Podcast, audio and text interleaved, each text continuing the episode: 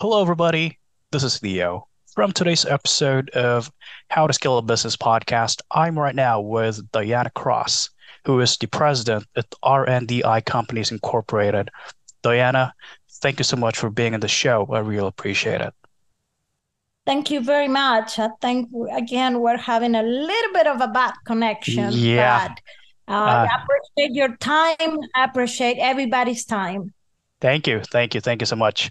Okay, so I just wanted to know, or if, as for listeners who are now, so Diana Cross is a successful entrepreneur and investor, and also well known and respected for her accomplishments in the fields of construction, which is good to hear because uh, she is in a construction, and I mean, I'm not like saying that women don't work in construction, but the, the good thing is she works in the construction field and finance, property development, finance and asset management from very humble beginnings, getting a master's degree in engineering, which is totally awesome. So, uh, Diana, I just want to ask this one. Uh, what what inspires you to be in this construction field? Well, I think that I love to see things happen, making it happen, accomplish, providing jobs, mm-hmm. moving the economy, helping people. You know, it's all well around it. And for me was more like I'm a civil engineer, so mm-hmm. it just fall more into seeing or building something or taking down something. Yeah. because we do demolition and mm-hmm. also we do we do build back um, we're a government construction firm. We do a lot of government contract, and I love the opportunity. They adopted me, and I love this country, so I would do anything. You know? Yeah, yeah, yeah. That's good to hear that you love uh, your country, and uh, you do this to help people to get jobs and the good. I mean, your you mentioned about your uh, clients, uh, which is usually government contracts, right? Yes, we also cater to public, but mm-hmm. 90% of my clients are government. Yeah, but governmental entities like cities, uh, mm-hmm. counties, you know, uh, schools. Mm-hmm. So that okay, that is totally awesome. So uh, 90% of your clients are from government, and uh, I just want to ask, how do you first get started in this industry for construction?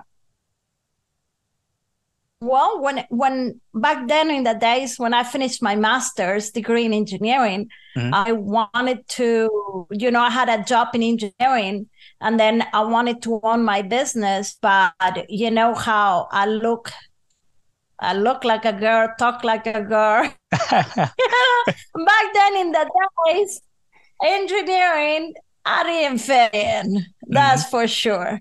Oh, they told me, hey, if you bid and you're the lowest bidder, qualified bidder, they will give you the job. Mm, yeah. It doesn't sure. matter how you look like. It doesn't matter how you sound. So I start bidding. And I started the construction because I couldn't get a job. You know, I could probably, but I, I it was very hard for them to even look at me as equal mm-hmm. back then in the days you know, now I have changed many years later. Yeah, it it is still hard. You know, I, I go and still to say from 10 people, nine are guys. Mm. And I'm I'm not against, but only me is woman, or there is another one. It's it's oh. hard to see um, a a woman in construction. Yeah, that's totally true. I mean, yeah, most of uh, in construction, I mean, it's all men, people who work in construction, and it's rare to have like a woman in this kind of field. But you have this. I mean, that's a good thing that you have this kind of like uh, inspiration to do. I mean, to have on this field of construction, which is it's totally awesome.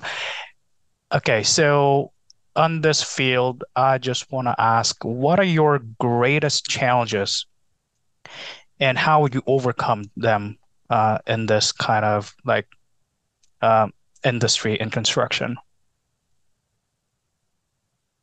In construction, there is a lot of bullying. You know, whenever oh. uh, they bully against you.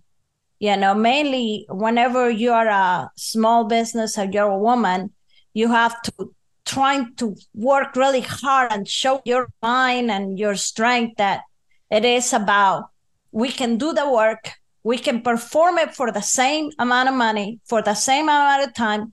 We can accomplish it no matter, even if I look like a man, like a woman, or like a dog, it doesn't matter. You know, and it, it is so hard that my point, I make it like my Houston office is run by a woman too.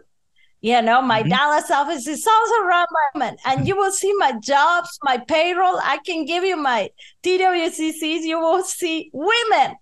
And yes, I get it. Even if my employees tell me, well, uh, we're going to have any guys. I do understand. We do not have the strength of a man. We mm-hmm. don't. Mm-hmm. The work would take a little bit longer whenever there is seems to carry because I'm not going to put the finger on the sun and say there is no sun. No. But guess what? Where some if you organize the job smart, you will accomplish it.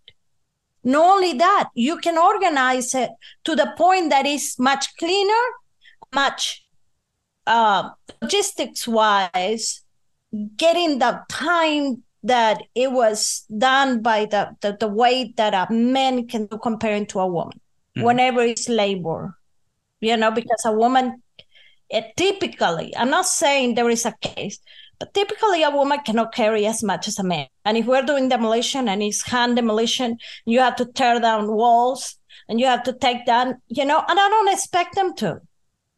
You know i understand. We're all different. But you just try to do the best with what you have. What type of talent each person has and that's how you use it. And that that is the success about putting together the team with all of us having different type of skills to make the best out of the team for the client. Got it got it. That's good to hear. I love that uh, because you didn't matter about uh, the strength of the person if he's capable of this one. You are matter uh, you actually matter about the skills of a person and also that i mean i got you i mean i totally agree with what you mentioned earlier that works i mean don't work hard work smart. I love that. And uh, diana how have you like adapted the changes in your industry over the years?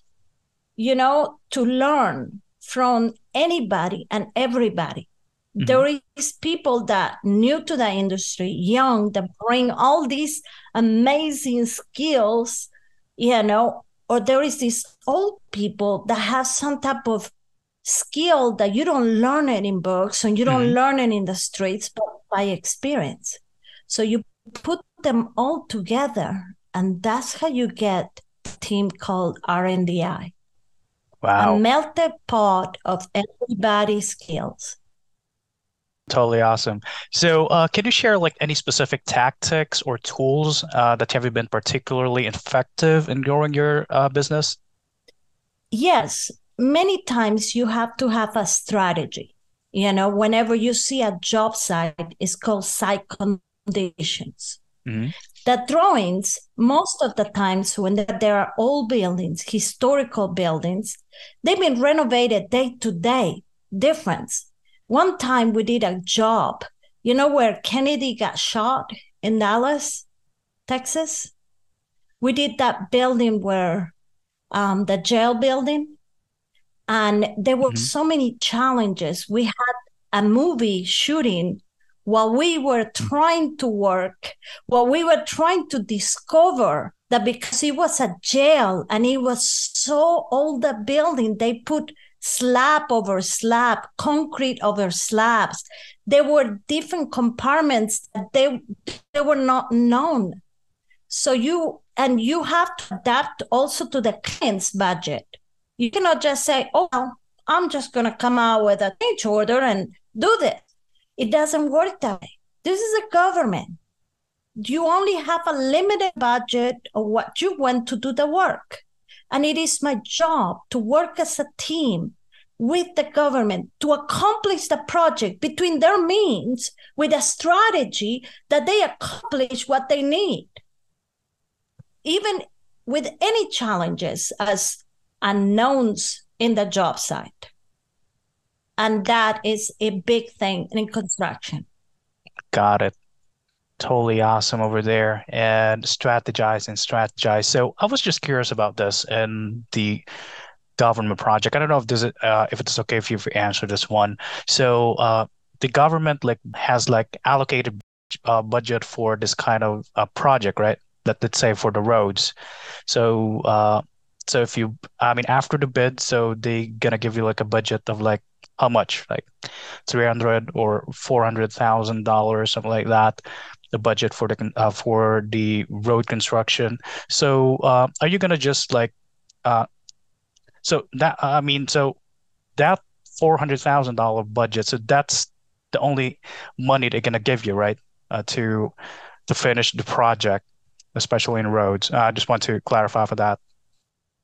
With the government, with any contracts, you have a number that you bid that they want to allocate it as a PO, DO, whatever delivery order, or whatever budget they come out or mm-hmm. approve.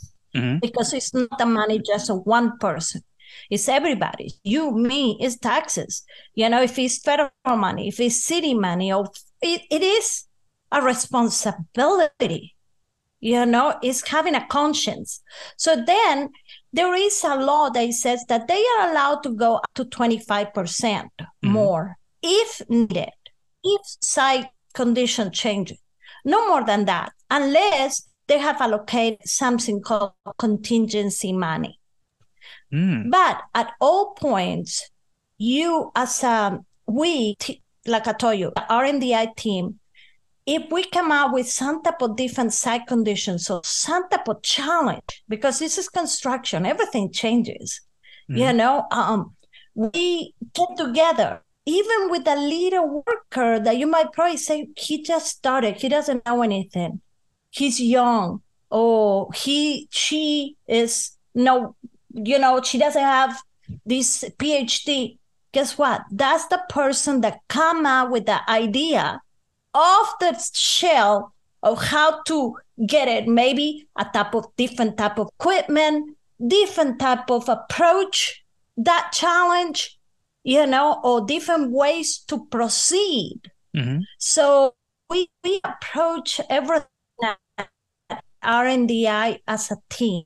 We are we uh, each actually joke about saying, uh-huh. just keep the ball going, keep the ball going. Like when you play volleyball, keep the yeah. ball, you know. And when we mess up, because if somebody let it fall, hey, it's okay. Let's keep, let's keep on going. Let's throw the ball again. Let's do it. Let's do it, guys. So I'm like a cheerleader at the same time, and, you know, getting the ball and, you know, and and it's I always tell everybody, I want to make sure that if you're a part of our team, be fun for you to have an amazing day, you know, that you feel that you're a part of something, you know, with the client and with everybody. I don't, I don't want them to be miserable and hated and, oh, I'm dragging to work. No, no, because maybe one day, but after one day for situations, we just check it out and let's keep on doing it.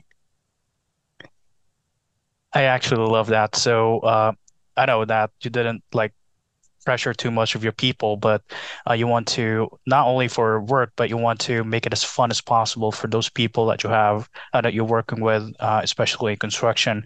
I actually love that. And uh, Diana, can you speak like to any metrics or KPIs you use to measure the success of your business?